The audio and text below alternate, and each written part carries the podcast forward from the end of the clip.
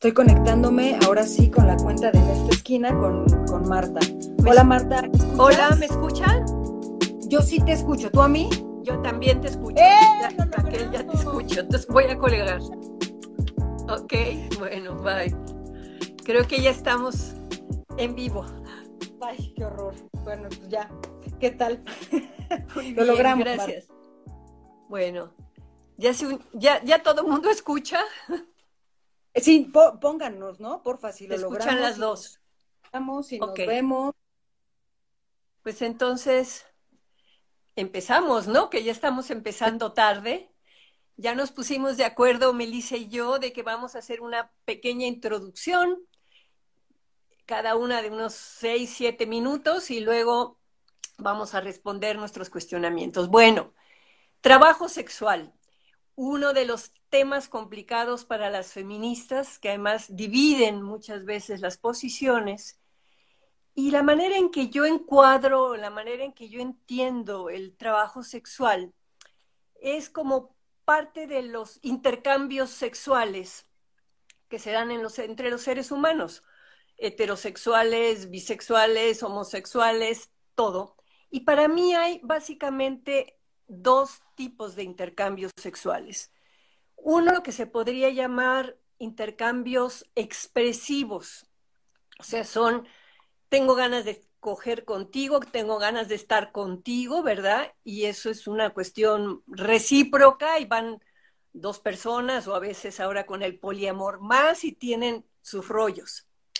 El otro son los intercambios instrumentales y tienen que ver con que yo cojo contigo porque quiero conseguir algo.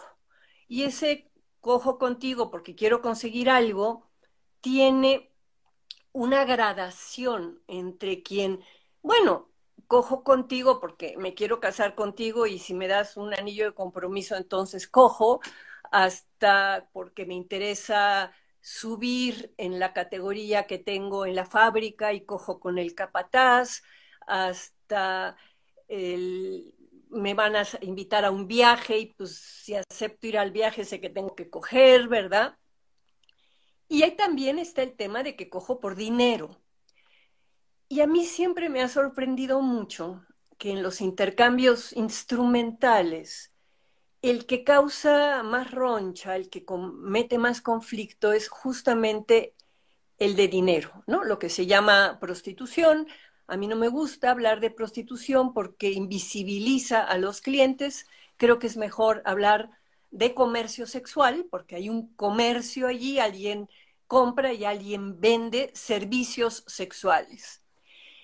Y yo creo que en la discusión, a mí una de las cosas que me preocupa es que no se reconozca la complejidad que en este momento hay con respecto al comercio sexual o a los mercados sexuales. Creo que en nuestro país, en México, tenemos desde una trata aberrante, espantosa, ¿verdad? Con di distintos niveles también, porque está la trata de la captación, el traslado y el encierro, pero también está el enamoramiento y el enganche y las amenazas y muchas cosas así. Pero también hay mujeres que entran con bastante libertad y con bastante decisión y fuerza al mercado sexual. Entran y salen, ¿no? Se hacen de un capital. Hay chicas universitarias que trabajan una vez cada dos, tres meses de escort y sacan dinero para comprarse su coche o su departamento, pues, ¿no? Es decir, creo que el, el entender la complejidad del fenómeno es una de las cosas que a mí me parece que es parte del marco que quiero plantear. Ahora, dentro de ese marco, ¿no? Obviamente que hay, con una mirada interseccional, hay muchos problemas de desigualdad, de riesgo, de problemática, cuando el trabajo no está aceptado en términos legales. En México la ley lo acepta, o sea, si eres mayor de edad, eh, tú puedes tener eh, intercambios monetarios de sexo con, con, alguna persona y no estás haciendo ningún delito. Lo que se castiga es lo que se llama lenocinio, que es sacar provecho del trabajo sexual de otra persona. Entonces, lo que está ocurriendo desde que en la época de Uruchurtu se cerraron las casas de cita, lo que eran los burdeles, ¿no?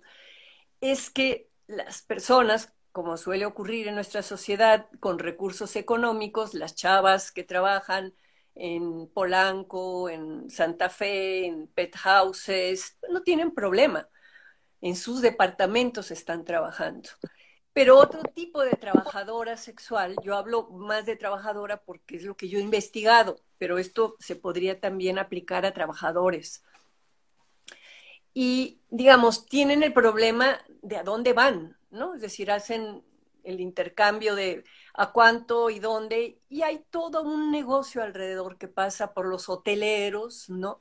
Y por la dificultad de que si rentan un departamento, pueden si son dos o tres amigas que se juntan para rentar el departamento a la que firme el contrato, la pueden acusar de lenona, o si es una sola, pero le pide a su hermano o a su mamá que esté en otro cuarto por si le toca un cliente loquito o drogado, van a acusarlos también de lenones a esas personas.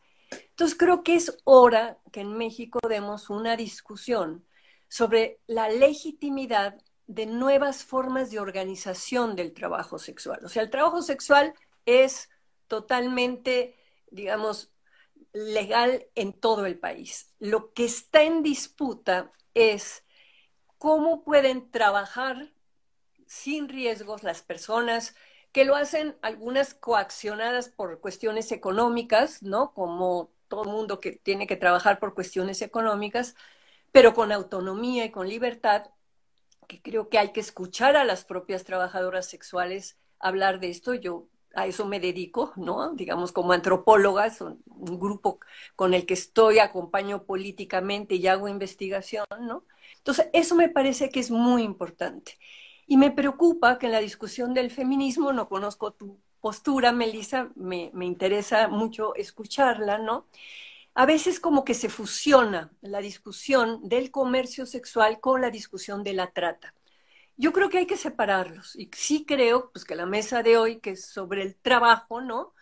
Hay que entender, como bien ha dicho Marta Nussbaum, que el problema del trabajo sexual no es el problema de las mujeres, las personas, los gays, los trans, que tienen otras opciones. No es el problema de la chava que si no es trabajadora sexual puede trabajar en otro lugar, sino que es el problema cuando se vuelve la única opción para un cierto sector de la sociedad. Entonces hay que empezar a ver el tema como un problema de trabajo, ¿no?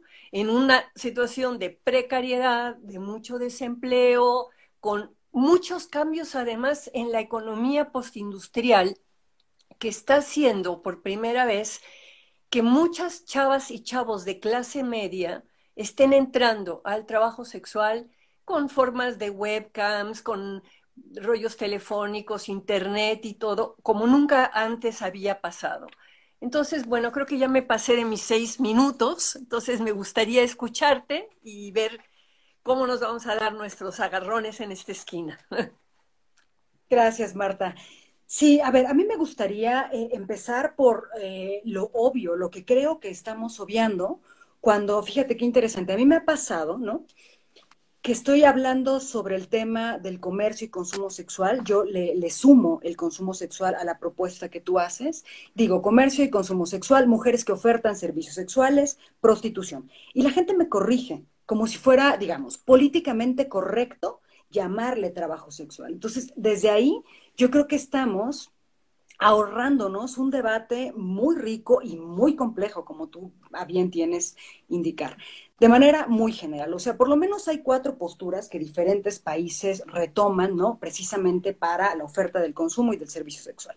La laborista o legacionista, la reglamentarista, ¿no? Que principia justo un poco en, en el debate que tú nos ofreces, la prohibicionista y la abolicionista. Estas dos últimas tienden a confundirnos y a confundirse en sí mismas. ¿eh? Digamos que la confusión no es arbitraria ni no es que no las entendamos, no, es que precisamente hay ciertos modelos que hacen que confluya tanto la postura abolicionista, que es desde donde yo les quiero compartir mi trabajo, tanto como la prohibicionista. ¿Por qué me coloco desde el abolicionismo para opinar en torno al comercio y al consumo sexual? Fíjate, y acá, acá quiero, quiero platicarte, digo, refiriéndome a ti, pues, pero también un poco a, ampliar, ampliar, el debate, pues, y, retomar esas cosas que a veces creemos que ya no es necesario, ¿no? Distinguir una cosa de otra, definir, etcétera. Yo entré un poco a estos temas pensando de entrada, ¿no? Lo primero que leí fue el, el manifiesto de las trabajadoras sexuales y por supuesto que me convenció esa idea. De pronto le di un volantazo a mi búsqueda porque hice una investigación con hombres consumidores y entonces le di de plano el volantazo. No me hace sentido otro lugar, otro posicionamiento desde los hombres consumidores que el abolicionismo. Entonces, bueno, de entrada, hablar que la prostitución es un fenómeno histórico no surge a partir de lo que suponemos que es la liberación sexual, no, para nada, pues, ¿no? O sea, es un fenómeno histórico. En ese sentido, creo indispensable, así como tú bien planteas, pues, ¿no? Llamarle consumo sexual porque están inmersos otros actores fundamentales que casualmente se invisibilizan en este tipo de debates, pero en eso, más o menos con eso quiero terminar mi primera participación. Repito, yo hablo desde mi experiencia haciendo investigación con hombres heterosexuales que compran servicios de mujeres. Aquí también yo encuentro indispensable, ¿no? Hacer, digamos, en este arenal hablar de explotación con fines de, de trata con fines de explotación sexual y aquí de comercio y consumo sexual. Si bien en el día a día son, son digamos, fenómenos que lamentablemente se pueden vincular, ¿no? Sí me parece súper importante diferenciarlos. Entonces, bueno, volviendo a la, investigación que yo tengo, la experiencia con hombres eh, heterosexuales que consumen cuerpos de mujeres. Sobre todo buscando escudriñar esta obviedad, ¿no? Que la sociedad nos ha dicho como el oficio más viejo del mundo, ¿no? A este fenómeno que la sociedad así concibe, preciso, pues, denunciarlo como un comercio y un consumo sexual, desde el enfoque de la economía política en el contexto de la globalización del capitalismo neoliberal. Al menos a mí el abolicionismo me permitió salir de, esta, de este margen de relación de tú a tú y verlo de manera macro. Desde este lugar yo reconozco una asimetría entre varones y mujeres, ya que históricamente y casi de manera exclusiva son las mujeres quienes brindan servicios sexuales y casi en su totalidad quienes pagan son los varones, ¿no? Lo que implica, desde esta óptica, una sexualidad subordinada. Discuto a su vez el derecho que tienen de consumir cuerpos a cambio de dinero. Y además que cuerpos no a cegas, digamos, sino generizados, racializados, atravesados por la clase. Y no es tanto, digamos, no tiene tanto que ver con esta postura sobre las prácticas sexuales. Eso es, creo, lo de menos, pues, ¿no? Sino con la necesidad de intercambiar monetariamente el capital, pues, por obtener esas prácticas sexuales en particular. Desde el abolicionismo, y ya con esto te paso el micrófono, Marta, el cuerpo no solamente es la fuerza de producción como en cualquier otro trabajo, sino que es el medio de producción. Lo que se mercantiliza es el cuerpo y no el producto que hace el cuerpo. ¿Por qué no es un trabajo de acuerdo con esta postura? ¿no? El capitalismo o el empleador no tiene interés intrínseco en el cuerpo y en la persona del trabajador, sino lo que le interesan son los bienes que produce. Mientras que los varones, desde este lugar de, digamos, de esta visión, que contratan a una mujer que ofrece servicios sexuales, el único interés es la mujer y su cuerpo para su propio placer, ¿no? Un deseo, además, concebido desde la heteronorma. Te paso el micrófono, Marta. Bueno, yo pienso que no se consumen cuerpos, que se consumen servicios. Y a mí me llama mucho la atención, eh, digamos que tú seas abolicionista, porque el abolicionismo sí pretende hacer un cambio a partir de una prohibición. Y yo creo que las prohibiciones en general no funcionan. Es decir, yo creo que lo que tú estás señalando en términos de que los hombres consumen estos cuerpos de mujeres, habría que pensar también, bueno, ¿por qué las mujeres se dejarían consumir? Que no es que se dejen consumir, venden esos servicios por un tema de supervivencia. Entonces yo comparto una crítica al, sistema capitalista. Pienso que si hubiera un ingreso mínimo vital, habría muchas personas que no habrían, no seguirían haciendo trabajo sexual. Yo sigo usando trabajo sexual porque esa es la manera que las propias trabajadoras feministas activistas quieren ser designadas, pues, ¿no? Porque para ellas sí es un trabajo.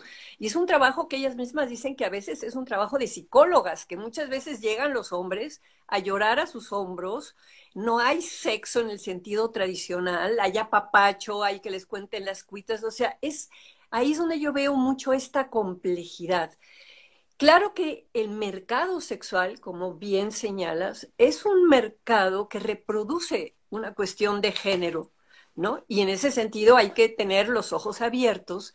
Y yo he estado, últimamente hice un artículo sobre investigar comercio sexual para un libro del Colegio de México y descubrí para mi sorpresa cómo está creciendo un mercado de mujeres heterosexuales que están buscando estos servicios.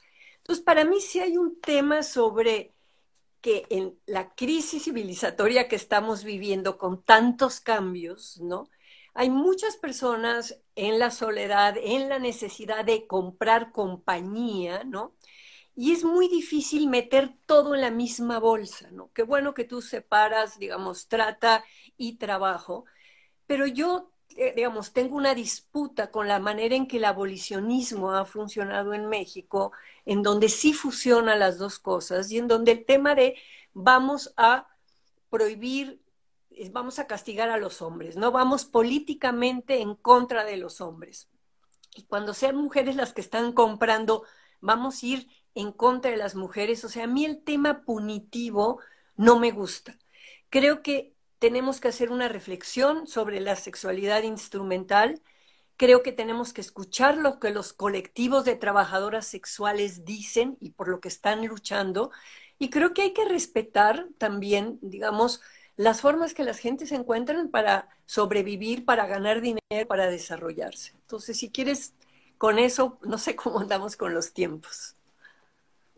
Sí, es, harto complejo. Lo que sí creo es que em, desde la postura abolicionista, voy a llevarlo a un caso em, extremo, por así decir. Quizás también cómo estamos entendiendo el abolicionismo. Yo también estoy muy de acuerdo, Marta, que desde las políticas abolicionistas se va hacia el punitivismo, ¿no? Y me parece que también es una, una lectura muy, muy extraña, ¿no? En torno a este fenómeno. O sea, por ejemplo, con esto quería terminar, pero no importa, ¿no? Ya después de todo este relajo para podernos conectar ya el orden bye, ¿no? Si nos damos, ciertas personas, el chance de imaginar, imaginarnos un mundo utópico donde se logre la abolición del género, ¿no? ¿Eso qué significaría en nuestra utopía? No la prohibición de que existan hombres y mujeres, que se ejerza la feminidad y la masculinidad. No, más bien lo que sería es que no sea la única vía de existencia posible, ser hombres y mujeres, femeninos, masculinos, femeninos, masculinos. Claro. Entonces, sí creo que el abolicionismo implicaría cuestionar la propia configuración del deseo hegemónico, patriarcal, dominante, es decir, el que conocemos, donde estamos consolidados desde la heteronorma, hombres, mujeres y, otras, otras personas. Pero Melissa, es, eso no lo hace el, el abolicionismo. Eso lo hace el feminismo, o sea, el feminismo con su mirada de género y de las nuevas identidades, y a partir de la utopía, comparto lo que tú dices, pero digamos, no le adjudiques al abolicionismo esa postura. No dudo que algunas abolicionistas ilustradas como tú se sumen a eso, pero esa ha sido la, la lucha política del feminismo de romper el esquema heteronormativo y de reconocer esto. Pero yo no quisiera irme a la utopía, yo quisiera que habláramos de lo que está pasando hoy en las calles de México y de muchísimos estados de la República, en donde sigue habiendo racias, en donde hay todo el tema del estigma, en donde es muy complicado, digamos, para las personas que en este momento están tomando esa decisión laboral, para muchas de supervivencia y para otras mejor, ¿Cómo librar eso? ¿ves? Entonces ahí es donde yo tengo el conflicto con el abolicionismo y me gustaría que tú me explicaras ¿Cuál es tu posición, digamos, en lo concreto? En la utopía compartimos tú y yo la misma utopía, pero en, en el día a día. Mira, en lo concreto, repito pues, ¿no? O sea, desde donde yo trabajo el tema, que son los hombres consumidores, asumir, digamos, el trabajo sexual, ¿no? En los albores del capitalismo tardío en el que estamos, sería pensar como el trabajo, la máxima virtud alcanzable del ser humano. Y hoy en día, y más en la pandemia, el trabajo se volvió un privilegio, ¿no? Habráse visto, pues. O sea, el trabajo nos enajena, nos aliena, en fin, ¿no? Por un lado. Suponerlo trabajo sexual implica, por un lado, eh, fortalecer esta idea de naturaleza sexual instintiva de los hombres. Es decir, quitarles absolutamente toda la responsabilidad, ¿no? Y quedarnos con esta idea de que pues tienen un derecho innato a consumir cuerpos, ¿no? A consumir servicios de cuerpos, si, si quieren, para hacerlo más claro, ¿no? O sea, sería como decir, ok, esto es lo que tú necesitas irrefrenablemente hablando de tu sexualidad y demás, aquí lo tienes, ¿no? Ahora, sí entiendo, pues, ¿no? Que hay muchísimas mujeres con necesidad de seguridad social, de servicios públicos, de servicios médicos, lo sé, pues, ¿no? Pero me preocupa que eh, a partir de esos medios de sobrevivencia, pues, se termine de naturalizar y legalizar y, e incuestionar, ¿no? Este derecho innato que los hombres tienen sobre los servicios o sobre los cuerpos propiamente de, de quienes compran su consumo. O sea, sí creo que asumir el trabajo sexual como tal, ¿no? Sin observar precisamente las diferencias que tú tienes a bien indicar, naturaliza esta sexualidad de los hombres, misma que autoriza, legitima, promueve y permite hasta cierto punto la apropiación de los cuerpos que en este caso están ofreciendo los servicios, ¿no? Es algo muy complejo, pero sí a mí, de verdad, el abolicionismo me ha ayudado a pensarlo así, a quitar el, el foco de atención solamente en las personas que ofrecen servicios sexuales y también involucrar de manera directa a los consumidores. Un poco pensar a la inversa, pues. No es que sin oferta no haya demanda, sino que sin demanda no hay oferta. O sea, escudriñar un poco la construcción del deseo heteronormado de los hombres, porque son la gigantesca mayoría quienes hacen, pues, hoy en día consumos sexuales, y repensar la pregunta puntual que yo les hacía incluso a, los entrevistados era, ¿cómo tendrías que hacerle para no tener que pagar ese servicio sexual? ¿Cuáles serían los pasos a seguir para que tú obtengas lo que quieres sin tener que darlo a cambio, digamos, que por un capital de intercambio? Y lo que me contestaban justo era, no, pues entonces tendría que enamorar, tendría que escucharlas, tendría que tratarlas bien, tendría que ocuparme de su deseo, ¿no? Entonces, me parece que también es ampliar la posibilidad de que los hombres de verdad se cuestionen la propia configuración de su deseo y se abran a otras posibilidades. Claro, eso es el gran debate de la sexualidad instrumental, es decir, si nosotros como seres humanos pudiéramos en un momento determinado tener esa sexualidad del deseo y del encuentro y de la libertad. Pero ese es un mundo que no existe. Es decir, y frente a la necesidad concreta de las mujeres y de los hombres también, porque hay muchos hombres también vendiendo servicios sexuales, ¿no? ¿Cuál sería la postura en donde podríamos, digamos, las feministas que nos interese este tema con todas nuestras diferencias, llegar a un acuerdo? Ese es, ese es lo que a mí me preocupa, pues, ¿no? Porque yo coincido en parte con tu utopía, pero no veo los pasos inmediatos, ¿no? O sea, qué se va a hacer, ¿no? Sí, sí, es de verdad, yo, insistiría, en el momento en que se ponga en tela de juicio, digamos, el derecho que hasta hoy en día tienen los hombres, pues, a saciar su deseo por sobre lo que sea, ¿no? Y además el estado de las cositas sencillas, pues tampoco vamos a, lograr esto que estamos llamando en este debate la utopía. Sí, Marta, Y en el momento en que se ponga en tela de juicio el deseo de las mujeres y cómo cada vez más las mujeres están haciendo conductas y están entrando en ese tipo de acuerdos. Entonces, ¿qué vamos a hacer? Porque para mí no es un problema, digamos, de los hombres malditos, calientes que andan buscando en dónde desahogarse. Para mí también allí hay todo un tema con el deseo y la sexualidad de las mujeres. Yo no puedo ver el tema de los mercados sexuales como un problema. Te dejé de escuchar, Marta. Sí, es que se fue como un momentito, yo hice algo.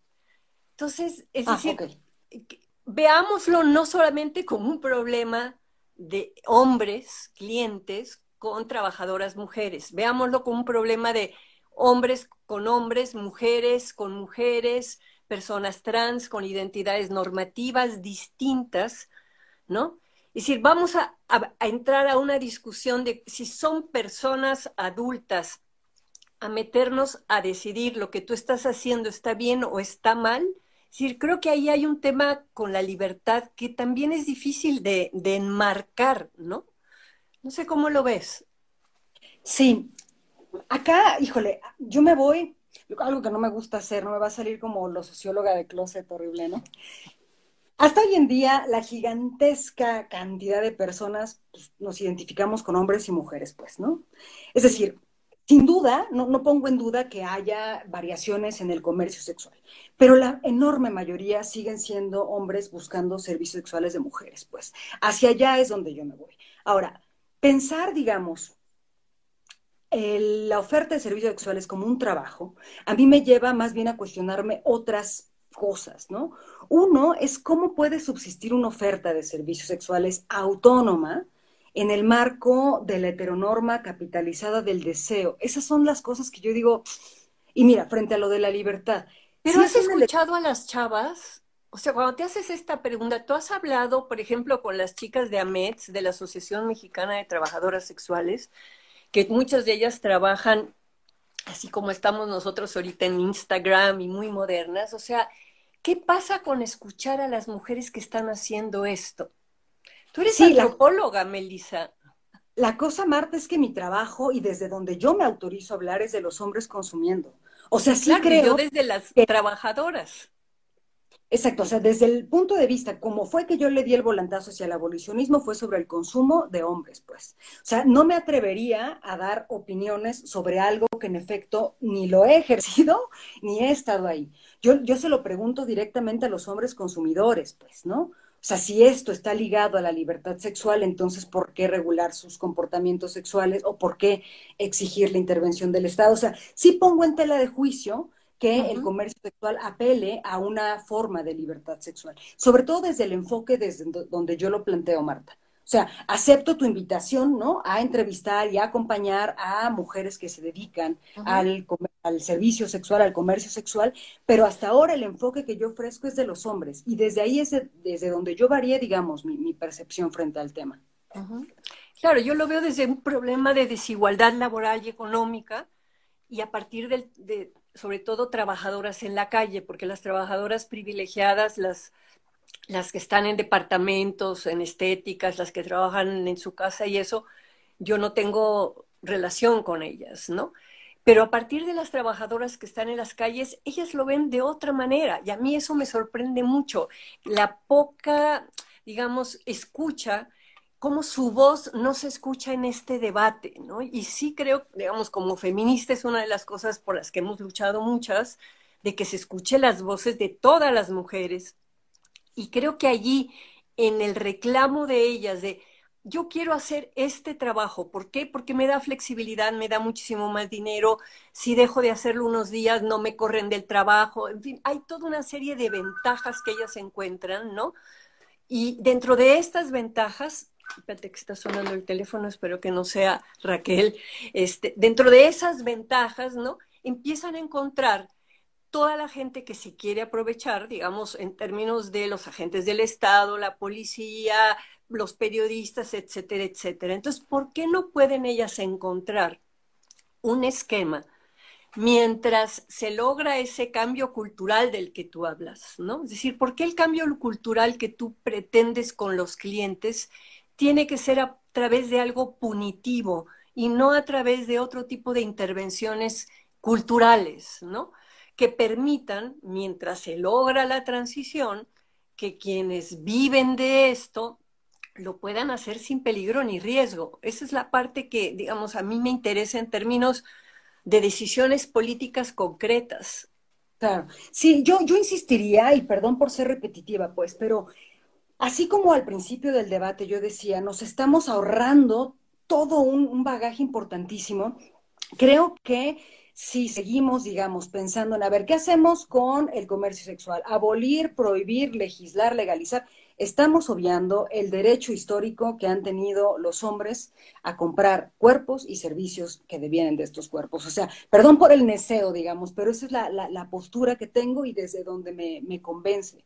En algún momento yo pensé en esta investigación si es posible la existencia de una ética en los consumidores, ¿no?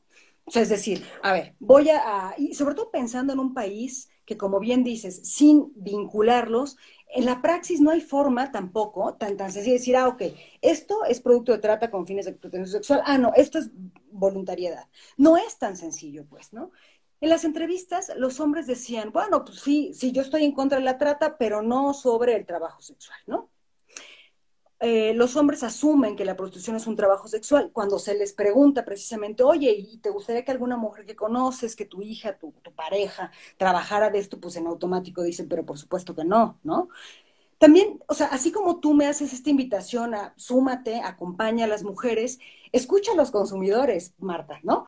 Digo, y no, no se trata como para ver quién tiene la razón y cambiarnos de, de lugar, no, pero también, el, digamos, el problema es tan complejo que, que, sí creo necesario también escuchar desde ese lugar, pues, ¿no?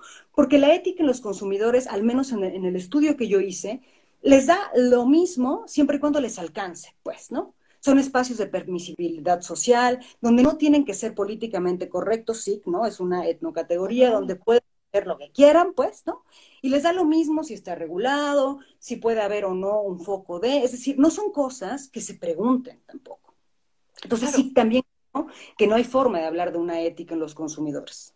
Fíjate que hay, hay mucha investigación sobre consumidores, desde Suecia, Svensson, ¿no? Y en Francia, la gran entrevista que hizo este, más de cinco mil hombres, pues, ¿no? Entonces, yo he leído mucho sobre los hombres consumidores y las propias trabajadoras me han contado que tienen clientes de todo. Tienen clientes que luego se vuelven sus amigos, clientes que las tratan muy bien, clientes que les llevan las flores, clientes que son drogados, que las golpean. Es decir, ese, ese tema de los clientes sí me parece importante. Digo, me encantará leer tu investigación, ¿no? Este, pero no creo que sea la manera de establecer un marco, digamos, de legalidad para nuevas formas de organización del trabajo. No para el trabajo, porque sí ya está legal, ¿no? sino para permitir que haya menos riesgo y menos problemas para quienes se dedican a eso. Porque, digamos, el proceso que tú estás planteando es un proceso absolutamente feminista, en el sentido de cambiar la concepción de la sexualidad, ¿no? Y que los seres humanos pudiéramos realmente dedicarnos al goce y al deseo sin todo el peso de la cultura que traemos y sin todas las restricciones, además, ¿no? Culturales que tenemos que son muy fuertes. Pero mientras eso llega y hay que comer, ¿Qué vamos a hacer con las chicas que se paran en Tlalpan? ¿Qué vamos a hacer con las de la Merced? ¿Qué vamos a hacer con ellas que están pidiendo cosas? Entonces, a mí ese tema de la voz de ellas, lo que están pidiendo, que están pidiendo que no se las estigmatice, que no se las discrimine, ¿no? Que tengan garantías para poder hacer sus acuerdos, ¿no? Esa es la parte en donde, digamos, tú eres una abolicionista bastante atípica, digo, por ilustrada y por sensata y por muchas cosas. Pero el abolicionismo, en términos de, de meter una prohibición, y tú hiciste muy clara la, la separación al principio con el prohibicionismo, en México el abolicionismo va hacia la prohibición del comercio sexual. ¿No? ¿no? No va solo como, digamos, el modelo nórdico en contra de los clientes, ¿no? Que también ahí, digo, Amnistía Internacional cuestiona mucho el modelo nórdico, hay muchos autores que lo han estudiado y que ven las consecuencias que tiene el, el, modelo en las vidas concretas de las personas, ¿no? Entonces, como que hubiera que trabajar en dos carriles al mismo tiempo, ¿no? Por un lado, ¿cómo vamos a enfrentar esta situación de las personas que se dedican a eso ahorita, ¿no? Y por otro lado, ¿cómo vamos a dar un debate público y cómo vamos a hacer intervenciones culturales con esta visión que tú estás planteando, en donde evidentemente que hay unos niveles de represión sexual en esos clientes de los que tú me estás hablando, ¿no? Y a mí me parecen miserables, digamos, ¿no? No es que los vaya yo a defender, pero me parecen patéticos también, ¿no? Es decir, no es el caso de los hombres que jamás han ido con una trabajadora sexual toda la vida, se han tenido galanas de amores y demás entonces, ese cambio cultural, ¿tú crees que lo podremos tener con este tipo de debates? ¿Tú crees que sirve un debate público y que hay posibilidad de que la gente se abra a pensar las cosas de otra manera? Pues mira, no, no lo sé, pero podemos intentarlo. O sea, yo insistiría en que voy a citar a Mafalda, ¿no? Y ahora sí, yo creo que ya con esto vamos terminando, ya nos, nos pasamos. Sí. A veces lo urgente no da tiempo para lo importante, pues. Yo sostengo que asumir de pronto, sin hacer estas necesarias reflexiones y estos debates, estos diálogos, esta apertura, estamos una vez más invisibilizando al patriarcado. Si seguimos discutiendo sobre legalizar, despenalizar, prohibir la prostitución y no nos preguntamos qué pasa con la masculinidad que demanda que haya cuerpos de mujeres prostituidos, autónoma no autónomamente, o sea, ya, digamos, ¿no? En, en esta propia praxis.